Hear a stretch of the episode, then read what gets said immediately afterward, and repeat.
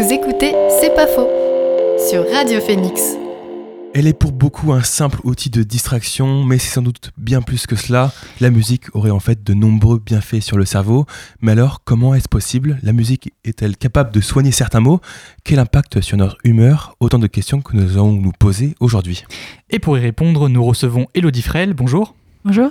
Vous êtes doctorante et enseignante en neuropsychologie à l'Université de Caen. Et vous êtes accompagné par Hervé Platel, bonjour. Bonjour. Vous êtes neuropsychologue et enseignant-chercheur à l'Université de Caen également.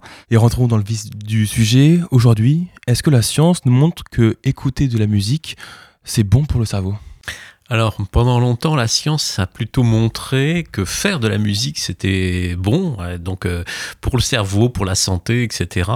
Et ça a été confirmé par euh, des études de neuroimagerie euh, au début des années 2000, qui montraient que le cerveau des personnes qui avaient fait de la musique était un peu modifié par rapport à des gens qui n'avaient pas cette pratique et notamment euh, du point de vue euh, donc euh, de la mémoire, on a dans notre cerveau des structures qui s'appellent les hippocampes, les hippocampes du cerveau, hein, comme l'animal. Et en fait, ces structures, eh bien, elles, étaient plus denses, plus grosses, hein, donc en fait plus denses en neurones chez les musiciens. Alors ça, c'est un résultat qu'on a trouvé, notamment nous à Caen.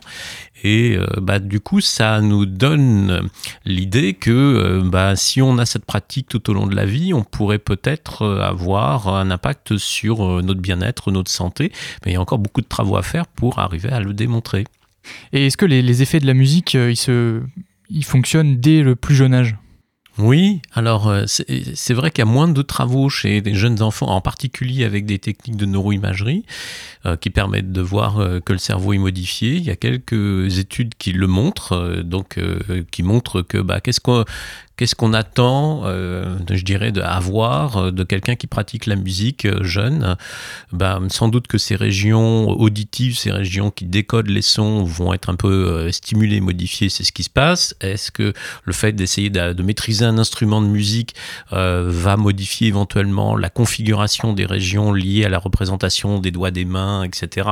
Ben oui, c'est ce qui se passe aussi chez les violonistes, chez les pianistes et d'autres choses encore, mais qu'on trouve en fait au bout quelques mois simplement euh, chez les enfants. Donc euh, il y a plein de bénéfices aussi sur d'un point de vue cognitif et c'est d'abord ce qui a été largement montré dans la littérature apprendre à jouer de la musique, eh bien, euh, ça va euh, booster chez les enfants leur capacité de mémoire immédiate, leur capacité à manipuler des informations dans l'espace, leur concentration, etc. Même jusqu'à leur capacité d'empathie. Donc, tout un tas de, de, bénéfices. Alors là, on parle bien effectivement de la pratique de la musique. Évidemment, après, la question, c'est est-ce que simplement l'écouter, ça nous fait du bien aussi? Et justement, pour répondre à cette question, est-ce que des personnes qui écoutent tout le temps de la musique vont être aussi sensibles que des personnes qui est pratiquent? Alors par rapport à la, question de l'écoute musicale, ça me fait penser à un, mécanisme qui peut être euh, sollicité grâce à l'écoute musicale. C'est le mécanisme de régulation émotionnelle. Donc je pense qu'on l'a, on l'a un petit peu tous euh, expérimenté. Quand on se sent pas bien, on va écouter une musique, soit une musique très très triste quand on est très triste, on va se dire bah je suis pas la seule personne triste au monde, ça va nous faire du bien, ou alors au contraire une musique très joyeuse qui va être entraînante. Et donc euh, ce, mécanisme-là est très intéressant parce qu'il sollicite des zones euh, dans le, dans le cerveau et grâce à la musique, on peut euh, permettre une, une, régulation émotionnelle, une meilleure régulation émotionnelle. vous, Elodie Frel, vous avez aussi été orthophoniste. Est-ce que vous, aviez, vous, avez l'habitude d'utiliser la musique avec vos patients? Alors oui, j'ai toujours été très sensible à la musique parce que comme le, le disait Hervé Platel, on peut travailler énormément de choses par ce biais-là. Donc je l'utilisais avec mes patients qui, euh, avaient une aphasie, donc suite euh, par exemple à un, AVC, un accident vasculaire cérébral. Donc j'utilisais une, technique euh, qui s'appelle la, TMR, la thérapie mélodique et rythmée, qui se base vraiment sur, sur la, la, musique, enfin surtout la mélodie de la voix et le rythme. Avec les enfants aussi, je travaillais beaucoup, notamment avec le rythme, leur faire battre la pulsation, lire en pulsation. Et j'ai remarqué que, ça, que derrière euh, cet exercice-là, ils avaient tendance à lire de façon beaucoup plus fluide. Vous, avez dit aphasie tout à l'heure, vous pouvez euh, peut-être expliquer? Oui, euh, c'est suite à un, donc un accident vasculaire cérébral, un dommage dans le cerveau. Certaines personnes ne parviennent plus à, communiquer. Donc ça peut être soit à parler au niveau de la production, soit au niveau de la compréhension, soit les deux.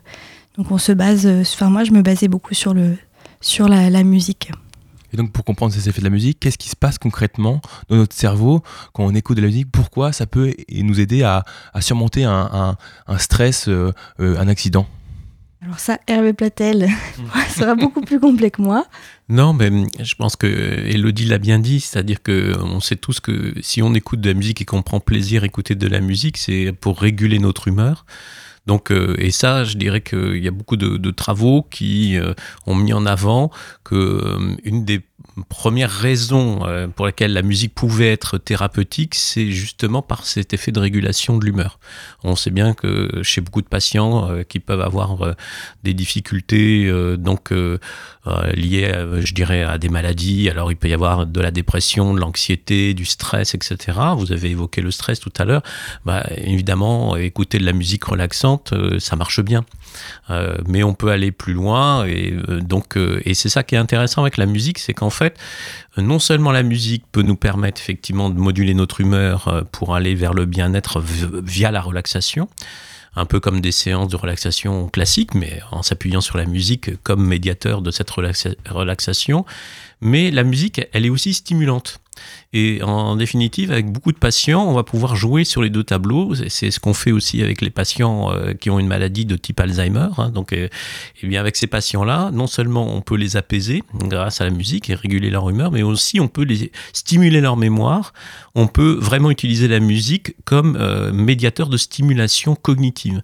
Donc ça, c'est un petit peu nouveau parce que effectivement, on, est resté pendant longtemps simplement sur l'idée que la musique pouvait servir de régulation émotionnelle, mais pas forcément de stimulation cognitive. Mais du coup, d'ailleurs, vous commenciez à évoquer euh, Alzheimer. Est-ce que d'un point de vue médical, il y a différents traitements euh, qu'on peut mettre en place avec la musique, que ce soit pour soigner euh, Alzheimer ou, d'autres maladies? Alors, soigner Alzheimer, je pense que non, certainement Ou du moins ralentir, évidemment.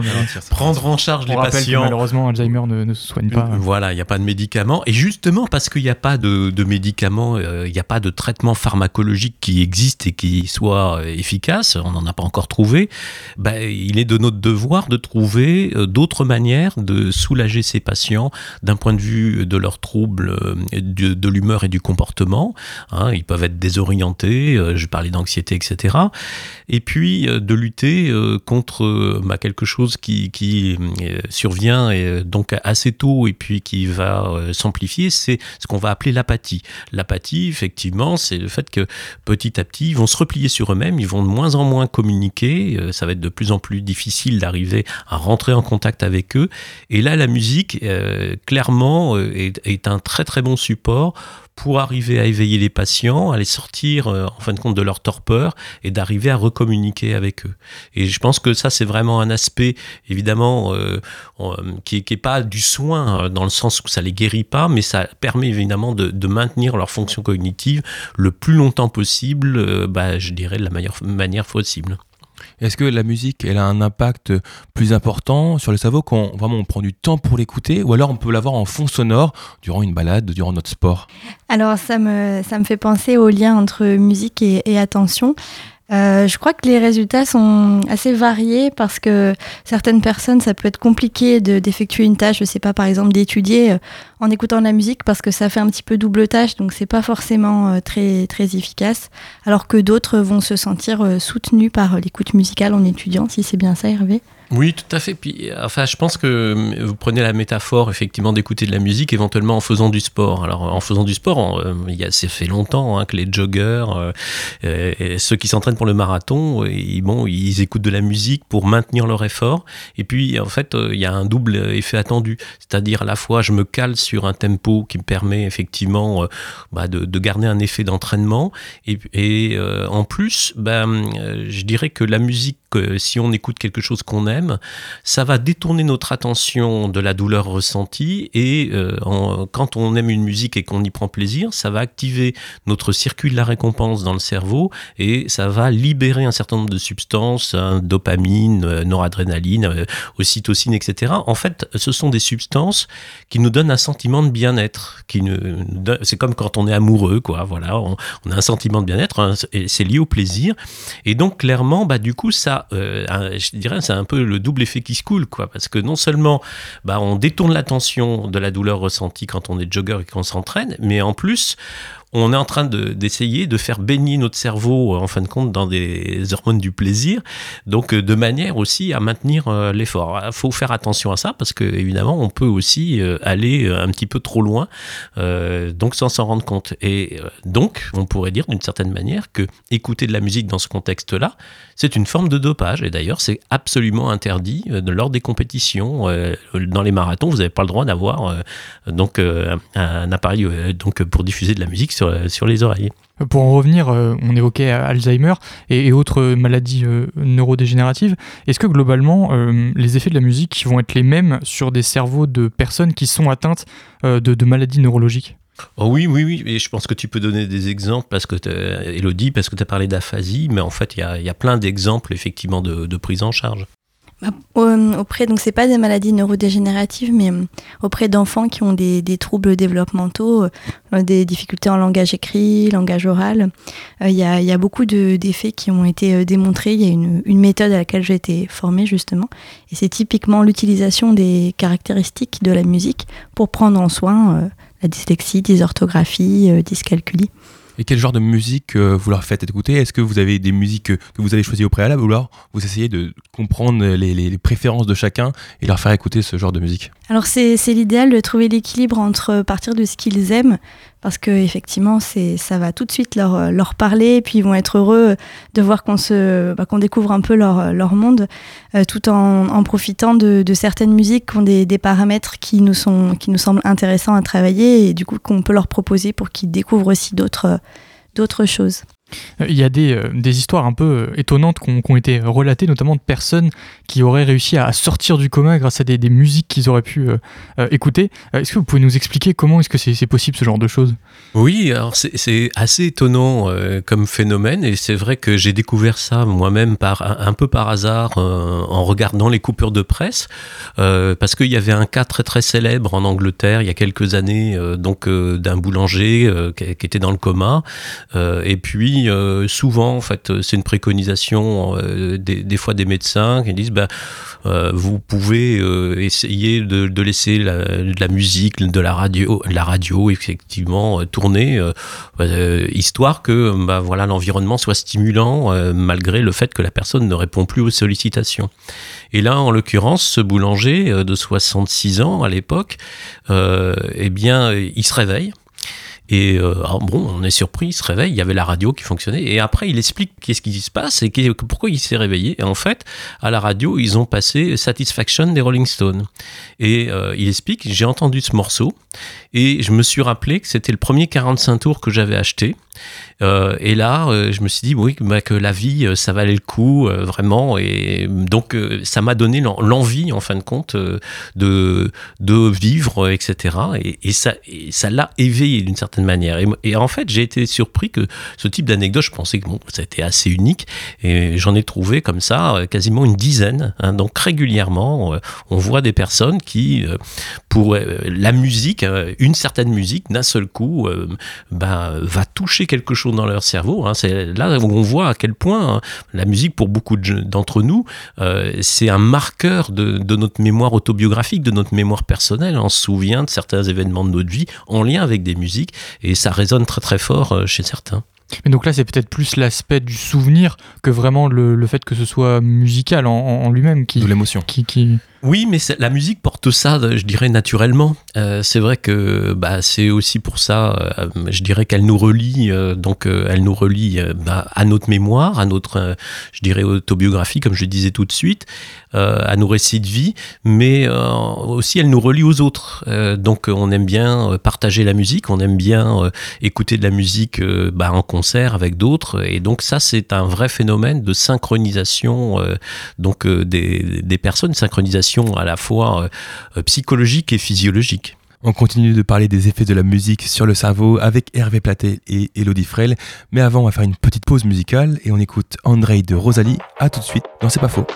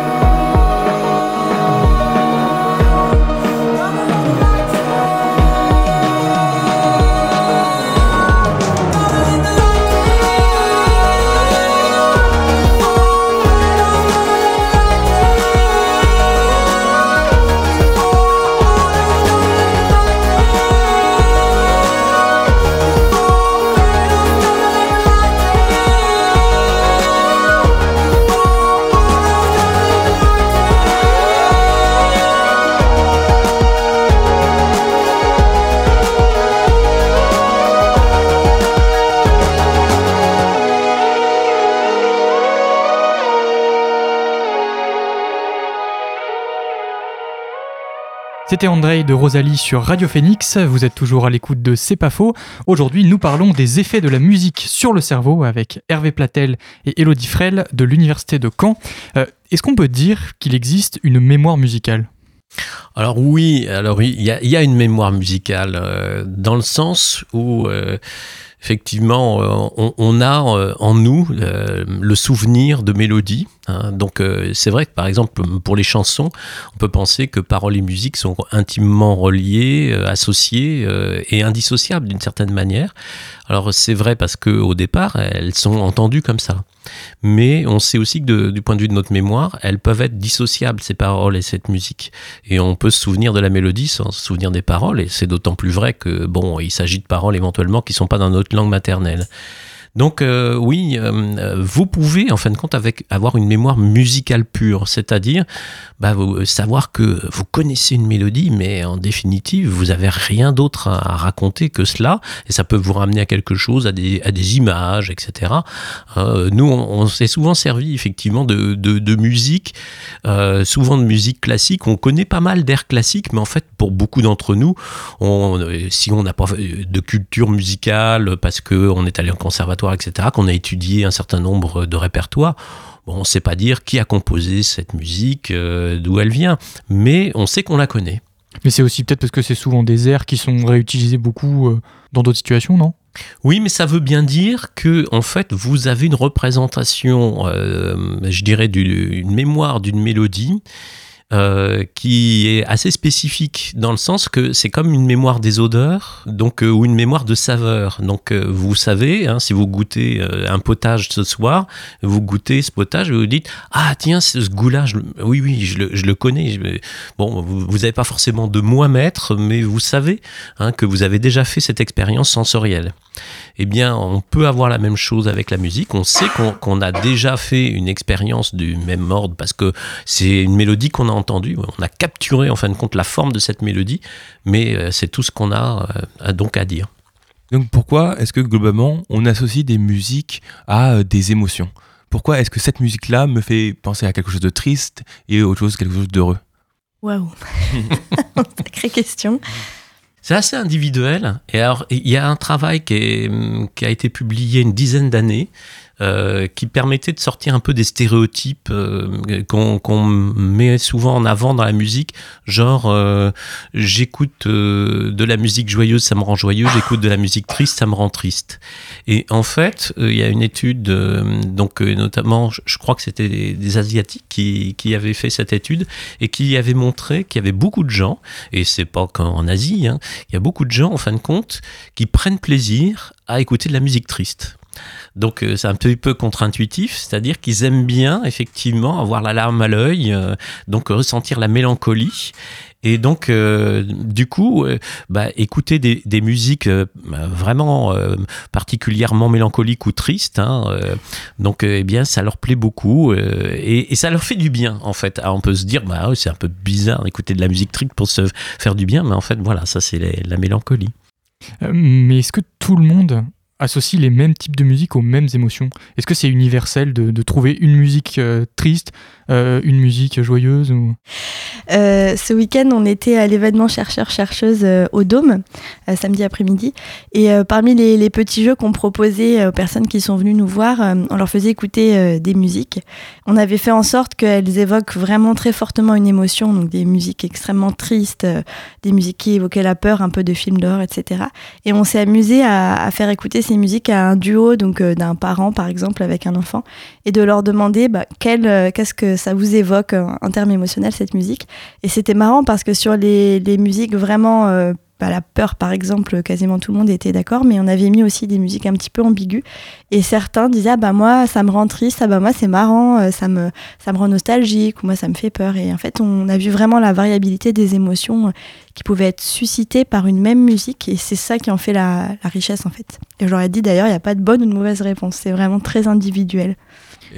Pardon, non, donc finalement, c'est pas, c'est pas, c'est pas tellement inné, c'est plus culturel de trouver euh, que telle musique va mieux avec la tristesse et, telle autre avec. Euh, Ça, c'est vrai que c'est très culturel, l'aspect euh, tristesse, joie, et, peur, etc. Par contre, ce qui est assez universel, c'est qu'il y a des paramètres dans la musique qui vont avoir le, même effet, en fin de compte, pour tout le monde. Et ce qui est particulièrement vrai en termes de paramètres musicaux, c'est notamment l'aspect rythmique. Donc, euh, et ça, ça a été étudié quelle que soit la culture. En fait, euh, tout à l'heure, j'évoquais le fait d'utiliser euh, des, musiques relaxantes auprès des patients Alzheimer, justement pour diminuer l'anxiété et la dépression. Et en définitive, ça, que la musique, qu'ils connaissent la musique ou qu'ils ne la connaissent pas, ça marche parce qu'on va utiliser des musiques qui vont avoir certaines propriétés, c'est-à-dire elles vont se ralentir. Elles vont ralentir, elles vont être de plus en plus apaisantes. Et en fait, qu'on la connaisse ou qu'on la connaisse pas, c'est pas grave parce que on va avoir un effet de synchronisation physiologique, c'est-à-dire notre cœur, nos battements cardiaques vont se ralentir on va avoir une, tension artérielle qui va aussi diminuer et on va aussi avoir une respiration plus lente. Et ça, ce qui est assez intéressant, c'est que c'est en dehors du phénomène culturel, parce que ça a été testé aussi chez les animaux. Et les animaux à qui on fait écouter le même type de musique, ben on voit en fin de compte qu'ils ont les mêmes phénomènes de synchronisation. Autrement dit, ils ont les battements du cœur qui se ralentissent, la tension artérielle qui diminue et aussi la ventilation qui diminue. Donc en fait, il y a des paramètres acoustiques dans la musique qui sont assez universels dans la manière dont ça va capturer notre attention euh, neurophysiologique, hein, notre système nerveux et comment on va synchroniser dessus. C'est presque chimique en fait euh, comme euh, phénomène. C'est physico-chimique. Donc ça veut dire qu'on est capable en fait de créer sciemment une musique qui fait du bien. Oui, enfin, c'est ce que c'est ce qu'essaient de faire beaucoup de compositeurs euh, dans le domaine des musiques de relaxation, des musiques New Age, etc. Bon, on sait qu'il y a certains euh, paramètres qui, qui, fonctionnent bien, mais après, euh, c'est ce que disait Elodie, ce qui est bien dans un contexte aussi de soins, c'est d'augmenter l'impact de ce qu'on propose en y associant la culture et en y associant nos, nos goûts esthétiques, parce que bon, on a chacun notre histoire, notre relation à la musique comme c'est un objet culturel pour nous, bah, ça serait un petit peu dommage de se priver bah, aussi de, de, cette personnalisation. On, l'a dit, il y, a ce côté un peu euh, subjectif parfois, mais est-ce que malgré tout, on peut identifier des types ou du moins des styles de musique qui sont particulièrement euh, vertueux pour le cerveau? Alors ça c'est pas facile parce que vertueux pour le cerveau. Alors j'ai expliqué. Bon, il y a des phénomènes effectivement de synchronisation qui marchent euh, chez tout le monde. Bon, ok.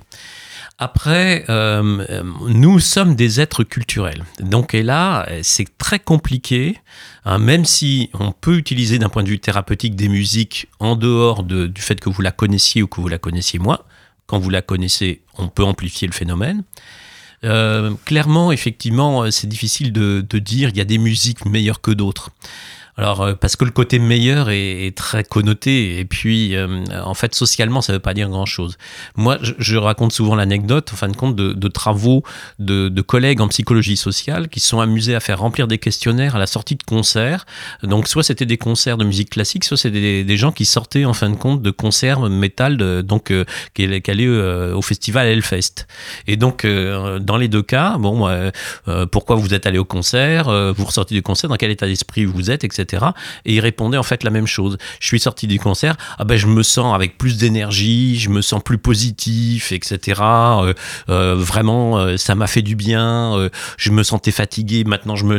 Alors même pour la musique métal, je pense que c'est vraiment l'état d'esprit dans lequel effectivement on est, ce qu'on vient y chercher, qui fait que bah, ça nous fait du bien. Si ça nous fait pas du bien d'aller écouter du jazz, du métal, de la world music, etc. Bah on va pas à ces concerts-là, on va à d'autres styles de musique, enfin, mmh. écouter de style de musique. On en revient à l'histoire de goût et, de subjectivité. Euh, il y a des personnes qui ont des goûts un peu particuliers, c'est l'ASMR sur YouTube, on entend beaucoup parler. En fait, qu'est-ce que ça crée chez nous, ces sons, ces sons particuliers qu'on fait sur un micro, ces tapotements? Alors, est-ce qu'il y a des études euh, sur l'ASMR, justement, les effets de l'ASMR pas vraiment beaucoup d'études sur euh, d'un point de vue neurologique. Euh, il y a quelques études euh, donc effectivement qui, montrent la, alors qui essaient de, rendre compte de savoir si c'est un phénomène universel ou quoi ou comment ça marche. Je pense que le principe c'est que comme ce que vous avez souligné, c'est que effectivement ce sont des chuchotements, des sons en fin de compte de basse intensité. Et en fait, euh, on peut faire un parallèle. Alors pourquoi on, y prend plaisir? C'est-à-dire que en fait, le parallèle à faire, c'est si en fait je vous fais des caresses sur la peau. Donc si si je vous appuie comme une brute sur la peau, je vais saturer vos, vos récepteurs tout de suite. Si j'y vais tout doucement, et en fait, je reste vraiment très léger de manière, en fin de compte, à ne pas augmenter l'intensité. Eh bien, vos récepteurs, en fait, euh, tactiles, comme les récepteurs de l'oreille, etc., ils, vont effectivement avoir envie de l'augmentation de l'intensité et ils vont avoir une attente d'augmentation de l'intensité. Cette attente, en fin de compte, va susciter un plaisir pour le coup, l'attente, en fin de compte, qu'il se passe quelque chose. Euh, donc, en général, on augmente la, pression de la caresse, mais en fait, c'est pas ce qui se passe. Et donc, euh, chez certains, ça provoque effectivement ce phénomène d'attente, provoque presque une extase, effectivement, sensorielle. Aujourd'hui, dans, la perception qu'on peut chacun avoir de la musique, est-ce qu'il y a une évolution en fonction de l'âge ou peut-être euh, de la génération à laquelle on appartient?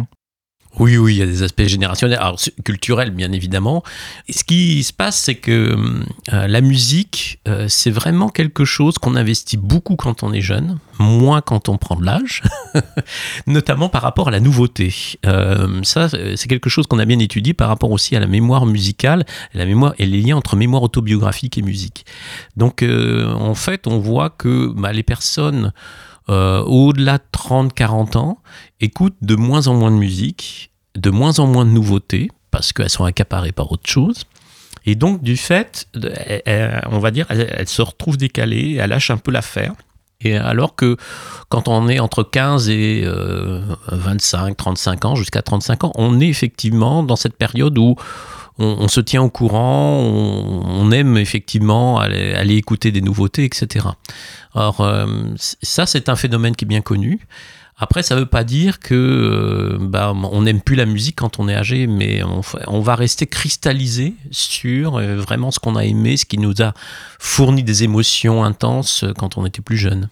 On parle des plus jeunes et des, jeunes et des, moins jeunes. Est-ce que les tout petits sont sensibles? On pense notamment aux berceuses, on sent les bébés genre vraiment concentrés euh, sur, sur, sur, notre, sur notre voix et sur, sur la musique. Comment est-ce qu'on peut expliquer ça? Alors moi, je peux, je peux dire euh, par rapport à ce que j'ai vu, mais euh, ce qui se passe dans le cerveau à ce moment-là, je ne peux pas le préciser, mais, mais effectivement, ça, ça a un pouvoir incroyable de... Parce que j'ai un petit bébé. Donc du coup, j'ai testé ça quand elle était enfant et c'est assez, assez magique de voir que quand on lui met des musiques douces, quand on lui... Il y a aussi, le, je pense, le son de la, la maman qui est un son familier qui va la rassurer, mais euh, que ça a, un, ça a, un, pouvoir assez net euh, sur elle, mais je ne sais pas ce qui se passe. Et d'ailleurs, euh, il y a des publications récentes qui ont bien montré, parce que pendant longtemps, là aussi, comme on parlait de différences culturelles, on s'est dit, mais qu'est-ce qu'il y a, en fin de compte, de commun dans toutes les musiques du monde? Euh, parce qu'il y a quand même beaucoup de diversité. Hein, et, donc c'est vrai que quand, on se retrouve à écouter de la musique indienne, japonaise, traditionnelle, etc., euh, pour un occidental, le plaisir, il n'est pas forcément immédiat parce qu'on n'a pas enfin, forcément euh, l'habitude, le décodage. Mais par contre, ce qui est assez universel, c'est la manière dont les mères vont chanter à leur bébé.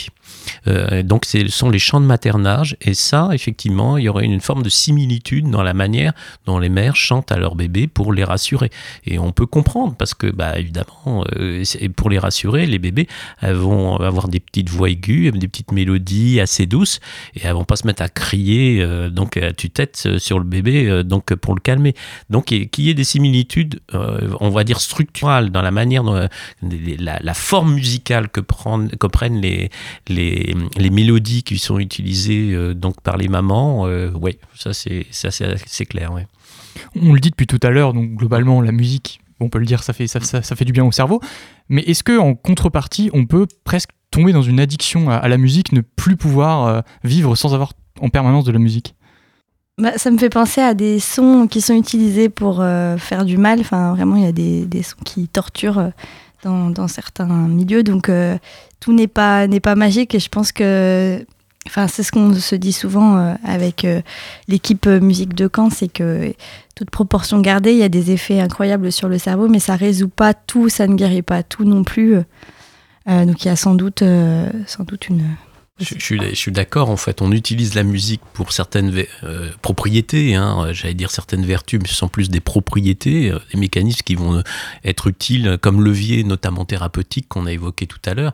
Mais la musique, elle n'est pas bonne ou mauvaise en soi, elle n'est pas morale, enfin, elle n'a pas de morale, la musique. La preuve en est, c'est que les, musiques que vous préférez, que vous adorez et qui vous font plaisir, eh bien, on peut vous les passer effectivement à un volume très très fort en vous attachant les mains dans le dos, et euh, si ça dure pendant 24 heures, ben, c'est ce qui, les séances de torture qui ont été proposées notamment à des prisonniers de Guantanamo.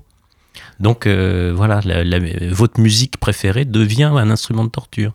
Donc euh, comme quoi, il n'y a pas de morale dans la musique en tant que telle. Ça dépend comment vous l'utilisez cette musique que, que, l'on adore, souvent, elle résonne dans notre cerveau. On parle souvent de, de cette musique qui, qui, qui résonne, qui, qui, se répète dans notre tête. En fait, qu'est-ce qui se passe dans notre cerveau, dans notre cerveau quand cette musique se répète à l'infini? On a l'impression qu'on ne peut pas s'en échapper.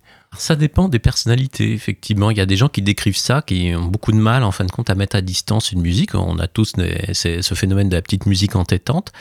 Et en fait, euh, c'est assez difficile à expliquer. Il y a quelques travaux qui, qui, sont sortis assez récemment pour essayer de voir qu'est-ce qui se passait dans le cerveau euh, donc, euh, au moment de ces, petites musiques entêtantes. Donc, ce qui semble se produire, c'est que, ben, en fait, on, a un effet de bouclage, d'entraînement très, très, je dirais, un, petit peu automatique, assez naturel, entre nos régions auditives, nos régions préfrontales, qui sont des régions liées aussi à la motricité, à notre langage intérieur. Et donc, du coup, en fait, cette petite musique intérieure, elle, elle boucle assez facilement. Et d'autant plus que euh, bah, si on pense à quelque chose, à une voix, si on pense à quelque chose d'un point de vue langagier, dès qu'on pense à autre chose en utilisant du langage, ça va déjà inhiber et effacer ce qui s'est produit avant. Mais pour effacer une musique qui est dans notre tête, il faudrait une autre musique. Et c'est souvent ce qu'on utilise, c'est-à-dire, euh, bon, il y en a marre de cette musique-là, on en met une autre pour effectivement effacer la première. Donc, euh, du coup, il y a, a, un phénomène de bouclage qui a du mal à être inhibé, et suivant les personnes, je pense que là, il y aurait des recherches à mener, mais il semble se dégager cette idée qu'il y ait des personnes qui ont plus de difficultés à utiliser ces, capacités d'inhibition, en fin de compte, de, de ces mécanismes de, je dirais, automatiques de bouclage interne. Merci beaucoup à tous les deux d'être venus. Je rappelle, Hervé Platel, vous êtes enseignant-chercheur en neuropsychologie à l'Université de Caen. Et Elodie Frel, vous êtes doctorante également en neuropsychologie et également à l'Université de Caen. Bonne journée à vous. Bonne journée. Bonne journée. Vous écoutez C'est pas faux sur Radio Phoenix.